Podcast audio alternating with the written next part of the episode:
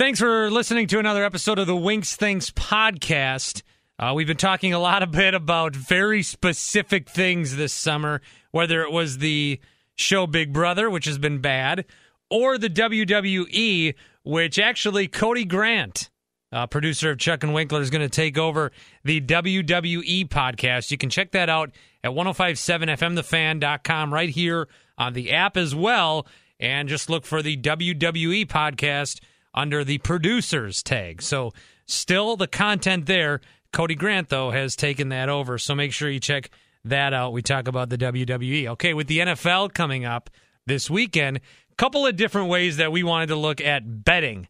Chuck and myself on the show, Chuck and Winkler, we make actual bets on the program. We go through the lines of every game, and you're seeing ESPN trying to balance doing their college football TV coverage with giving you the lines. There's a lot of things going on. So, in the next few minutes here, we'll talk to Andrew Barbarisi, who wrote the book Dueling with Kings from the daily fantasy sports perspective. How this is able to be legal despite all signs saying it shouldn't be. He wrote a book on what it was like in depth, actually became one of these marks or these these sharks or sharps or some combination of that word and won a ton of money playing hockey, a sport that he knew nothing about. He was a Yankees beat writer and got into that world through hockey. So we'll talk to him here in a little bit.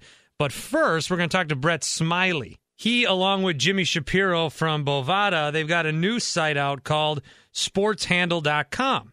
And it talks a lot about sports betting and how it won't just be through sites like Bovada and in and in Vegas. It will be legalized someday at some point. It's something that we talk about on the morning show quite a bit. So let's bring him in. Brett Smiley with sportshandle.com. Sports betting. This at some point, Brett, th- this is going to be legal. We were just talking about it on Wednesday's show that you'll be able to do it in stadiums and you'll be able to do I mean watching ESPN college football coverage over the weekend they kind of toe the line of yeah this is college but here's the line for the game flat out when when are we looking at legalized sports betting in America? Well, there's a little bit to unpack there, but let me start with uh, the when. It's I think it's going to be in the next uh, one to to three years. The the biggest best best chance for for it to become legalized in the U.S., at least in the state of New Jersey, is via the Supreme Court. Now, New Jersey has a well, they've had a 10 year quest against the leagues. And uh, the case, like I said, is reaching the Supreme Court. And if they prevail, uh, those oral arguments will be sometime in the fall or early next year. The decision should come in the middle of 2018. Uh, now, if they prevail, then New Jersey will be the first to to jump at it, and then there's a lot of other states that have legislation teed up. So, you know, it could just be toward the end of next year, uh, maybe the beginning of 2019. It depends on your state a bit. So it'll kind of be like the legalization of marijuana, maybe where some some states say yes, and then some governors are against it, and we might be on a state by state basis here before everybody finally says yes. Absolutely. I mean, these these measures will be on the ballot just like they have been for marijuana. You know, there's a lot of states that have it medicinally. You know, recreationally, it's uh, Washington, Massachusetts, Colorado. So yeah, those those ballot measures will come up and people will vote, and legislators hopefully will act according to the people's will. What would be, or what has been, do you think, as far as the leagues go, the the NFL, NBA, MLB? What's been their biggest reason for this not to be legal? Because when you look at it objectively, there's a lot of ways that not only they can profit off of it, but it would create even more interest in the game. I think that they can they can walk the line and say, well, you know, we don't want to be responsible if somebody takes it too far or you have the Pete Rose situation. You never want to see that. But I think those cases are are maybe few and far between that overall leagues, I would think, would want this to be passed.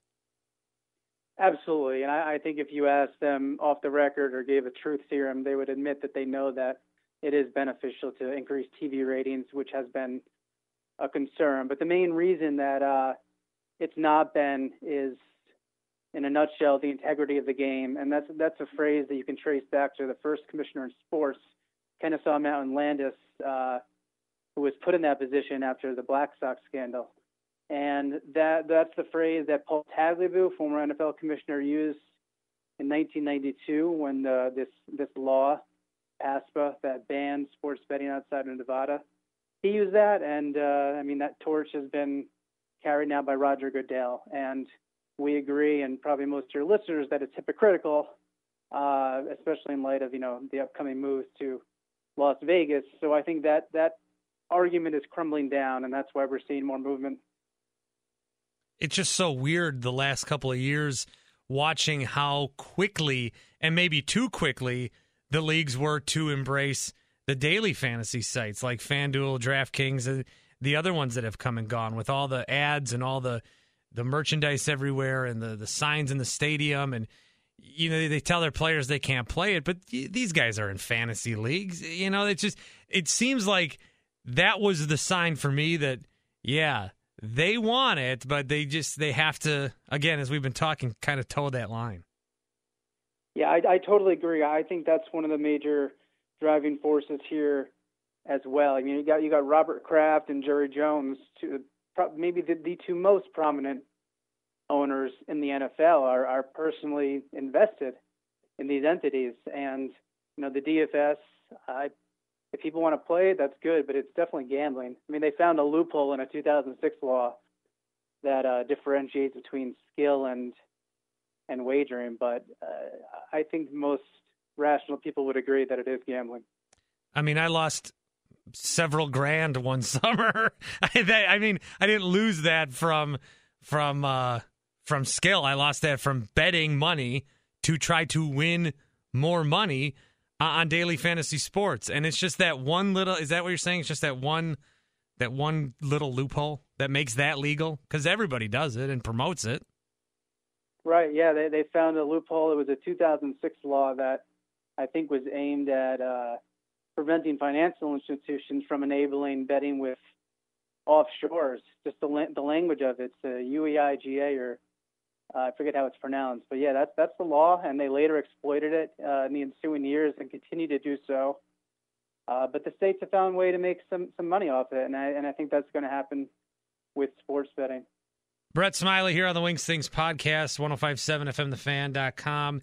You look overseas, I'm a big soccer guy and I, the West Ham is the team that I like, and they've got Betway right on their jersey. They've got they've got places in the stadium where you can you can bet on the games.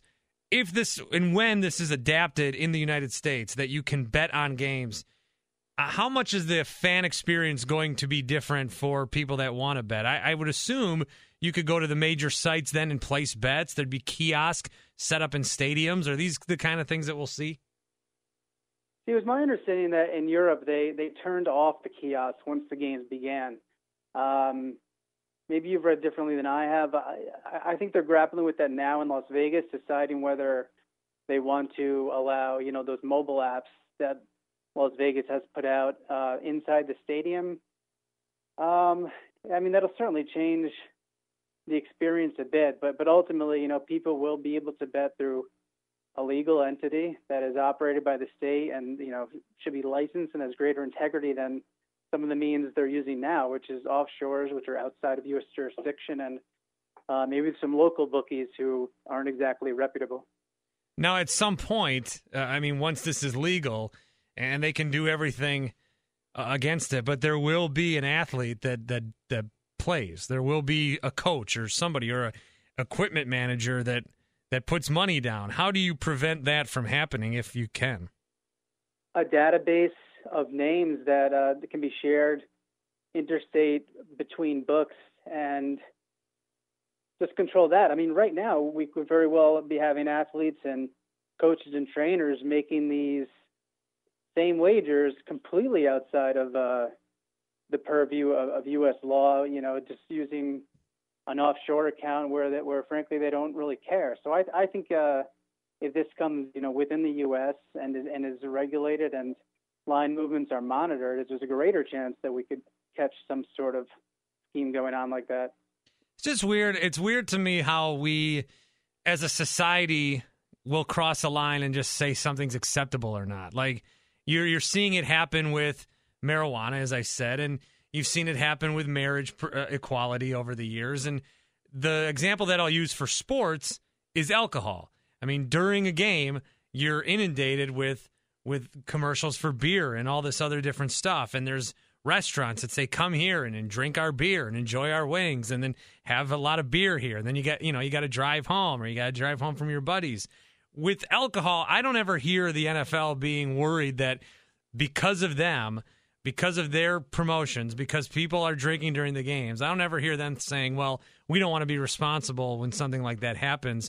But I don't know when that line will cross because if if a guy spends a bunch of money betting on a game and then you know he spirals out of control because of that, the league doesn't want to be responsible for that. But is it not hypocritical when you see it with with alcohol?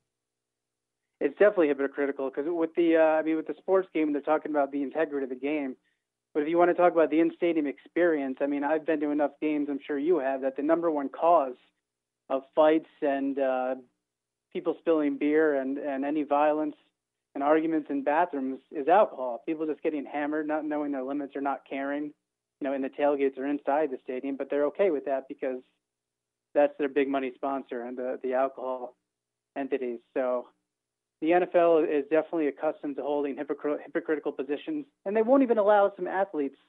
I think Richard Sherman pointed this out to to uh, be sponsors for, for any alcohol entity. So it's just the level of hypocrisy is high. Right, Charles Woodson, who we're familiar with here, had had a vineyard and a wine that he couldn't really start promoting until he retired. So it, there is a big level of hypocrisy on that one. They'll let you hawk anything, but they can't be in a like a Budweiser or a Miller Lite commercial. Very interesting. So you would say that one to two, three years, you'll be able to legally bet at least in a couple of states, or when when are we looking nationwide? Do you think in your crystal ball? Well, people who, who are really interested and want to stay on top of this, check out our website, sportshandle.com. We are closely monitoring the uh, the Supreme Court case. It's uh, it's kind of a Super Bowl of sports betting in the courts. Uh, if and they just released their briefs the other day, and they're they're pretty compelling. Uh, that that case will be heard oral, oral arguments. It's on the October term, so that means the arguments will be sometime November, December, January. Uh, I don't think later than February, and then we'll get a decision no later than June, and that will determine effectively whether this 1992 law PASPA is constitutional or not. If it's deemed unconstitutional, then that opens the door. And New Jersey would implement it first in Atlantic City and other racetracks. And then there's a lot of states that are ready to go too. Um, Connecticut, for example, California has proposed a constitutional amendment, uh, Mississippi, so all over the country. Sportshandle.com is the website. Uh, I have to ask can you bet on the Supreme Court decision anywhere? It's funny. I uh, I had a conversation with the, with the site the other day that does put out uh, lines such as this. It's possible that and in European sports books you can bet on it. Uh, maybe some of the other uh, more popular offshores. But since we're on the topic, I'm going to go and set a line. After reading those briefs the other day, Pretty good. I would say it's minus 200 that New Jersey wins. Always looking for any way to get action. Brett Smiley, sportshandle.com. Our thanks to him. Uh, Daniel Barbarisi, as we turn from sports betting, which at some point will be legal, to really, as we talked about with Brett, sports betting that's kind of legal now. I mean, DraftKings and FanDuel, th- that's betting. You are betting money to win more money. And there are some there's some ways around it which make this possible. Daniel Barbarisi wrote this book, Dueling with Kings. The backstory is fascinating. He was a Yankees beat writer, was kind of getting bored, found out about DraftKings specifically, and started playing baseball. He thought, I work, I'm in baseball. I should be able to, I should be able to beat everybody. I know everything about baseball. I know more than anybody. I'm in the locker room. I got access. Uh, he got his ass kicked. He was doing poorly. Went super deep into the world of DraftKings. And that, that's what the book details. The book, again, Dueling with Kings. Daniel, this book, okay, so sometimes we'll get these books and I'll say, yeah, I'll read this thing. And I read, you know, the back cover and then try to fake my way through an interview. As somebody who has played daily fantasy sports since kind of right before the boom, uh, somebody who has been told many times, this is the day, cash out everything you have now. This empire's fading, and then you still put in 50 the next day. Uh, this was a gripping tale of sort of your immersion into this thing. And I find it interesting, really, because you started, uh, I mean, you were a beat writer for the Yankees for the longest time. And that, Daniel, is when you kind of, well, that's when you discovered what this whole daily fantasy sports world was about. Yeah, I mean, Bart, I think your um, your experience is actually a little ahead of the game with most people. It seems like you was a little ahead of mine, actually, uh, where you know I think many people just had a you know a standard drafting a team with your buddies and playing along for the uh, course of the year, and then of course in 2015, really uh, the whole thing changed very dramatically, and that's when most people saw the the advertising blitz that catapulted the companies DraftKings and FanDuel really into the national consciousness. So, as you noted, I was uh, the Yankees beat writer at the Wall Street Journal, and I discovered it, you know, around May of that year, and said, "Whoa, a, this thing is super fun, but b, it's also a little crazy. Um, it seems so big, and I I can't believe more people aren't kind of looking into this and talking about this. So I decided I'm going to try to go into this thing and tell the story of it from the inside, seeing if I can." Become one of the big sharks instead of the terrible fish that I was at the time. Yeah, so so with these fish, all right, so Fish is basically well, anybody that that I've signed up to play these things, you, you, play daily fantasy sports. The promise there, as we know, is that you can be one of these big winners. Now, if you do it right, you can win a little bit of money at the end of the day, at the end of your bank account. You may be even, you may be up a little bit, you may have lost.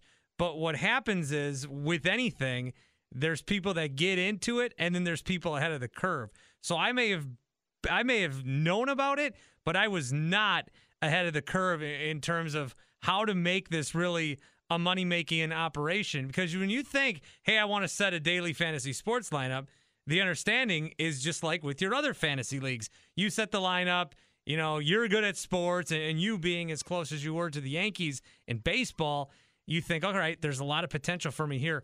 But what you learn and what you learn in the book, and then the way you track these people down is great too.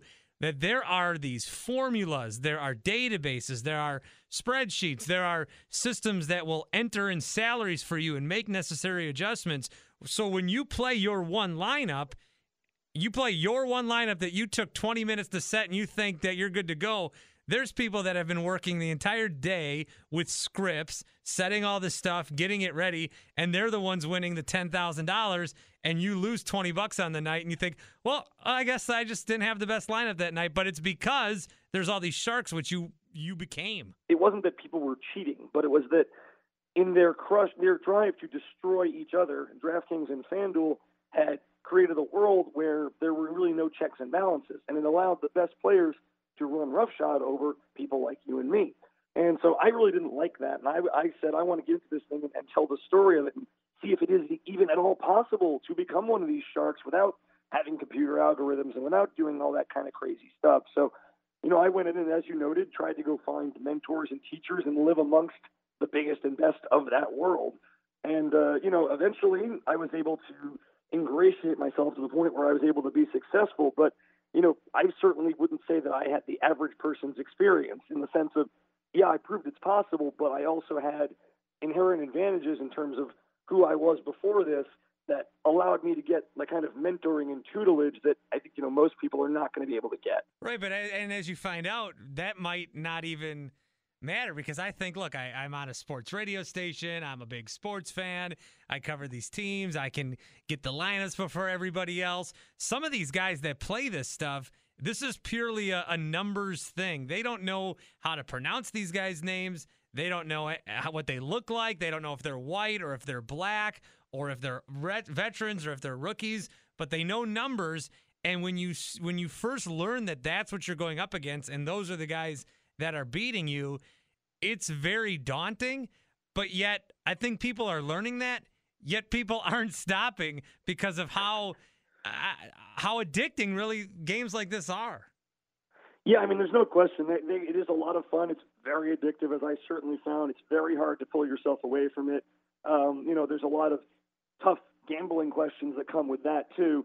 You know, where people are actually getting addicted and people are throwing tons of money at it because the game is designed that way. It's um, it's a lot of fun. It's very smart. It's very uh, you know easy to get lost in.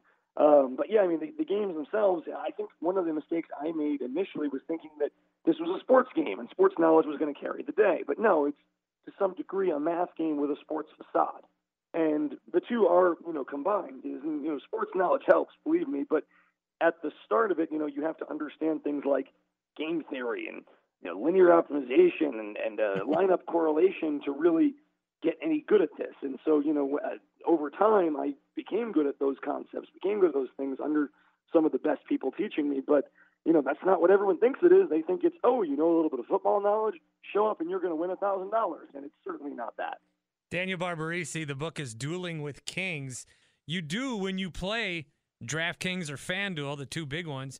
You see the same names win the same tournaments. Now they have since taken steps to.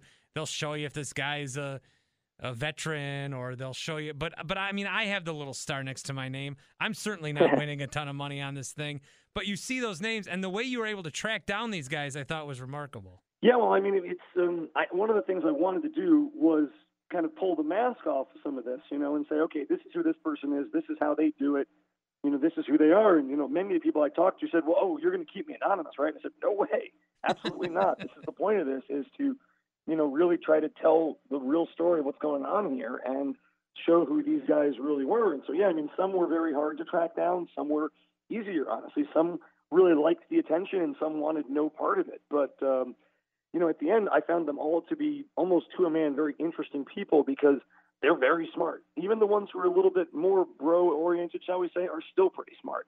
Um, you know, these are this is a very high end of people who are at the top of this thing. And you know, if you're not, smart and practiced and employing pretty good methods, you're going to have trouble here. And, you know, again, that's not what the original commercial said. Uh, and they didn't let on to that. But yeah, when you talk about those experience badges, I think I do say something in the book where, um, you know, for instance, the, the biggest and best player in the world, you know, Saahil Sud, formerly known as Max Dalury, uh, which is an interesting story in its own right in terms of how he actually took a name from another guy. It's all a thing. It's in the book, whatever. But um, you know, when I first uh, dealt with him, I mean, he has the same experience badge I do, and he is light years ahead of me and you and everyone else who has that same rating. So while things are definitely better in terms of showing you, hey, this guy is really good, this guy could really crush you, it's still a little bit uh, deceptive in that I think it actually serves to highlight who the fish are and not really highlight who the sharks are. A lot of people's first immersion with daily fantasy sports was the blitz uh, with the NFL season a couple of years ago. That would have been the, the 2015 season where the commercials were on all the time. I mean, you would look at a normal commercial break, it would be DraftKings, motor oil, FanDuel, fast food, and then the same DraftKings commercial you just saw. And, and at that point, people started to think, okay, all right, there's there's an interesting component to this. In fact, eh, where is this money coming from? How are they getting this much money? Is this stuff even legal? the fight that DraftKings and FanDuel and these companies, daily fantasy sports, have had to gone through. Uh, the state that you lived in shut it down, and there's states that you can't play in. You have to, when you put in money, you have to specify what state you're in, and if you're in the wrong state, you're not going to get it in. This is still an ongoing, evolving legal matter from the fact that is it gambling or is it not? Yeah, I mean that's that's really the the big fight right now. It's happening in you know legislatures and state houses across the country, really at this moment, uh, because these companies, you know, after they did end up the target of all kinds of well-deserved attention from the media and from regulatory agencies, because everyone asks those questions you just mentioned. What is this? Where did they come from? How did they get so big? What's the money end of it? Is it all legal? Once they, you know, began to become began to become subjects of all those inquiries, uh, it became very clear there should be regulatory elements here. There's too much money flowing through it for there not to be. Um, it's you know it's very much like the idea of day trading and all that, but those things are very heavily regulated. So when this wasn't, that raised a lot of eyebrows. Right now, I think the industry itself has, has pulled off a, very, very impressive lobbying effort. Actually, they've gotten themselves explicitly legalized in a number of states. And, and you mentioned they're referred to New York. New York was their toughest battle, and uh, they were originally banned in New York, and then they managed to get a bill passed that legalized them explicitly in New York. So now they're back in business there, and that was a huge victory for the uh, for the companies. But there's a lot of other states, uh, Texas being a really good example, where you know that battle is underway right now, and so that's what they're trying to do now is actually get legislators across the country to say, okay, we're okay with this thing. We think it should be legal, but we want to make sure there are protections in place for the average player so that you don't have the situation like what I found and what you're talking about where you know, you're getting crushed by the same guys, and they may or may not be using methods that you don't like. So that's kind of where it stands now. It's I think it's definitely in a better place, but that's mostly because of all the attention, and the lights shut on it, and the regulatory efforts. Not even the companies were going to do by themselves. Daniel Barbarisi, Dueling with Kings. I don't want to ruin much of the book as far as the stories and the friendships that you make, but the when you so you you're in baseball, you're a baseball beat writer uh, you're playing baseball games, you're playing football games, and I don't know why it struck me uh, as shocking as it did, but when you started talking about you were going to start playing hockey, and you're not a hockey guy, but your wife covers hockey, but you don't know much about hockey. You don't it just like a lot of people, baseball, football, basketball, and then hockey just exist.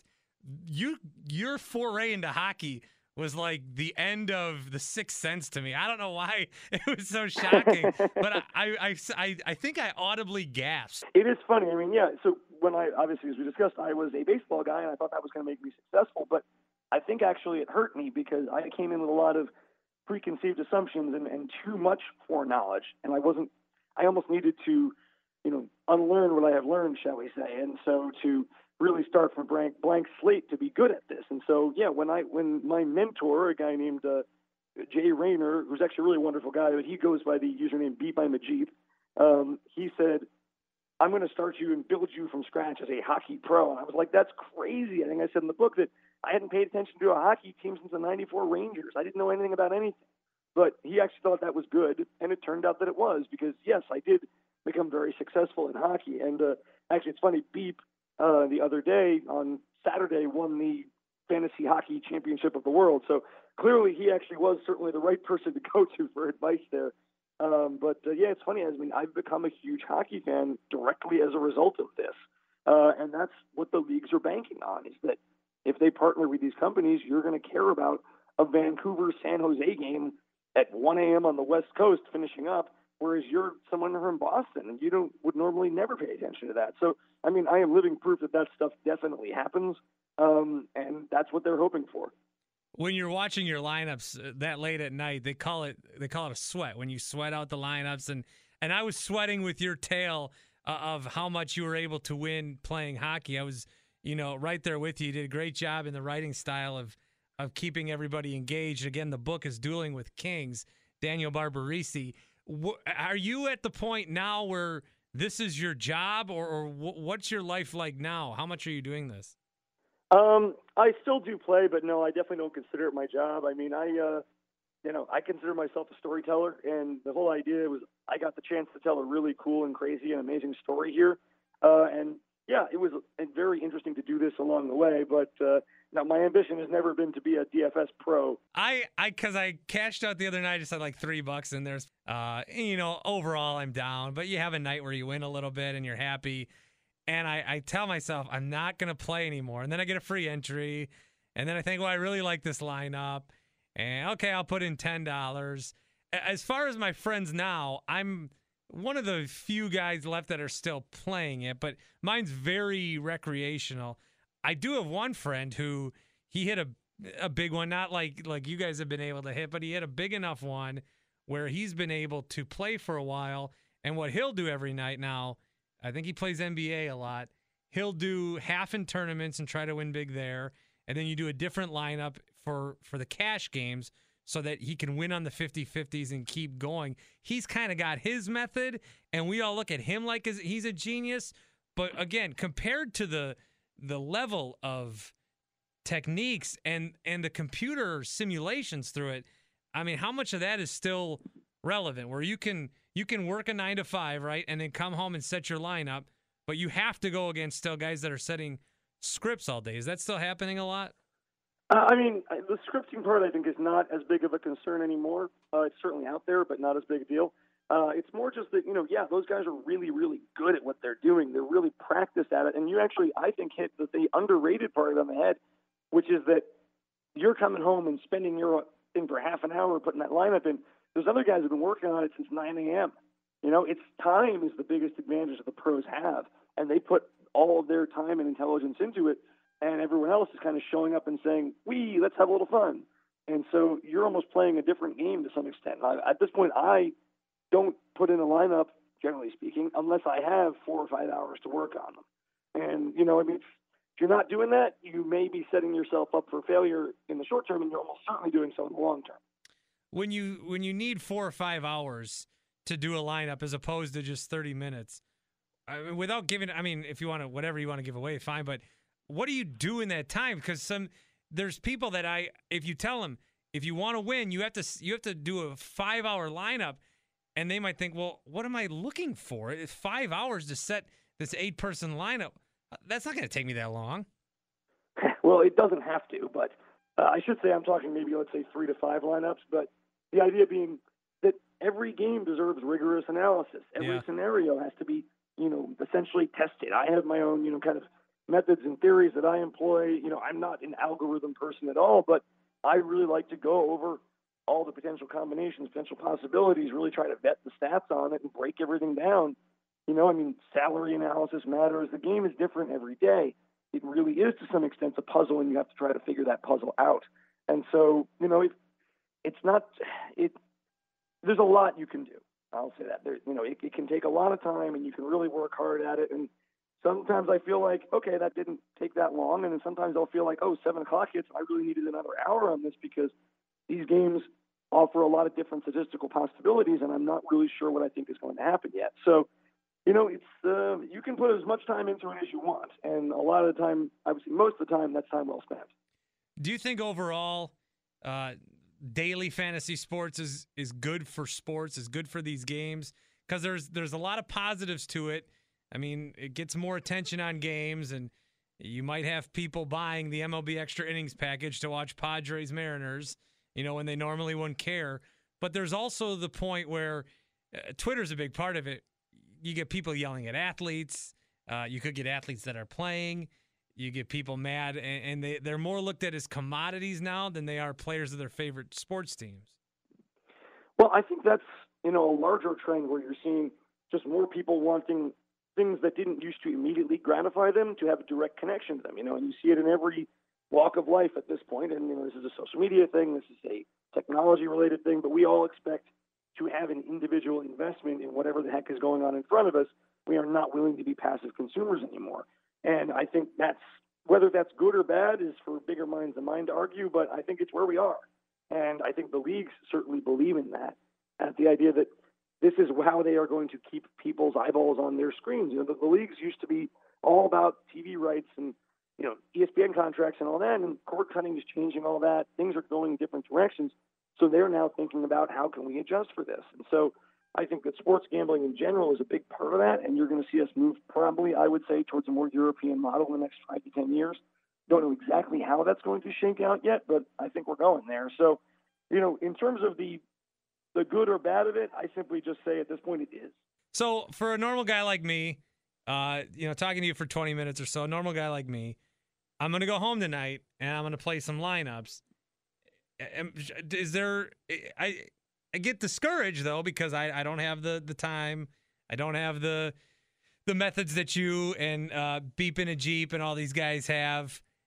Can normal people like me that play? Can you win the ten thousand dollars? Can you win the hundred thousand dollars? Can you can you do that without taking the route of being a shark like you had to do. Great to want to write a book about something and then pr- profit off that as well. That that worked great for you.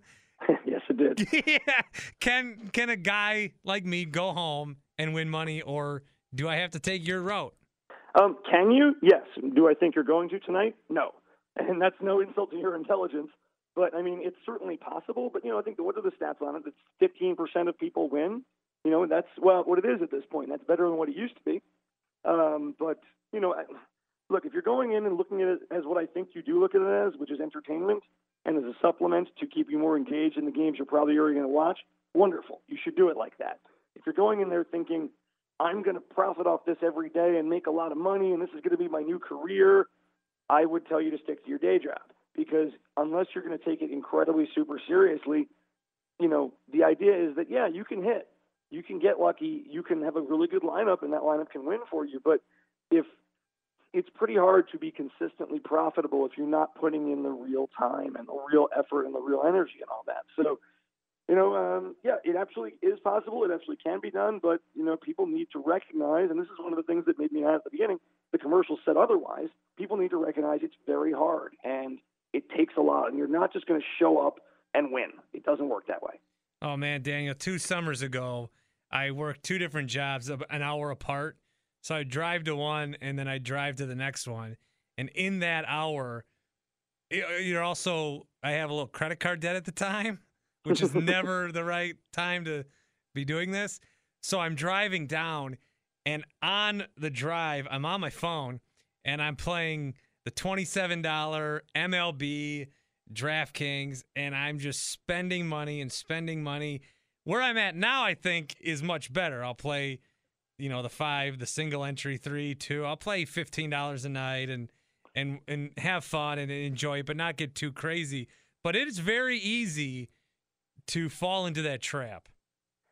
Oh yeah, that that experience. I mean, what you just described, I've done that to a T. You know, setting lineups on a drive and being like, oh well, my lineup's good, so why would I only have it in the three dollar? I should put it in the twenty seven. And then once you go down that slope, slope, it's well, it's that good. I should put it in the fifty. So you know, it's it starts to snowball from there. Yeah, uh, and then the night you win, you only had put it in the three, and yep. then you're like, "Well, I should have won five grand." So to, the next day, I'm chasing that money that I never had. There's a lot of that chase too.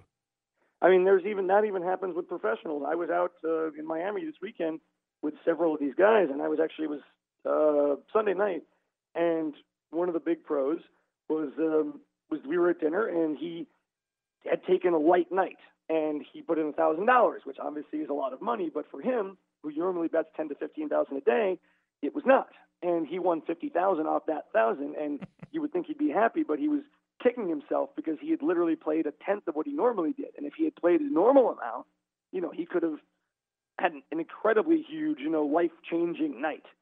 So, um, I mean, it even happens at the highest levels where these guys wow. are still having that that regret uh, the same one that we're having over our thirty dollars. So it's a it's a strange world. That, like anytime you walk out of the casino, that's why you're a loser because it, once you win, you think, well, this six hundred dollars I won, that's not enough. I want to win twelve hundred, and then by the time you leave, you're down twelve hundred. So as long as you play in moderation, they're great games, and the journey that you went on, dueling with kings, the book, Daniel Barbarisi, uh, I think is a fun read, especially if you are if you are playing fantasy sports, whether it's just for fun or if you are looking to win money, there's a whole nother part of it that I think is surprising to people that you do a great job of taking us through. I still, um, I'm very skeptical that you can walk away from it though. So if you are able to do that, I'll be very impressed. I, I will uh, have to let you know. I mean, um, yeah, I guess we're going to find out the hard way. yeah, the very hard way. Daniel, such a pleasure to talk to you. The book, terrific. We'll make sure to get this in front of as many eyes as we can. Again, Dueling with Kings. Best of luck playing for however long you play. Thank you, Mr. Bart. I appreciate it, and uh, good luck to you too. Maybe I'll see you in there tonight. So a lot to digest there. Two really good conversations. Brett Smiley, want to thank him with SportsHandle.com, and Daniel Barbarisi. The book is Dueling with Kings sports betting it's a it's a real business and it will only get bigger as we go on. I'm just happy that I kind of lost a lot of the money and battled through the addiction before it really gets impossible to avoid the temptation. Wings Things podcast 1057 FM the fan.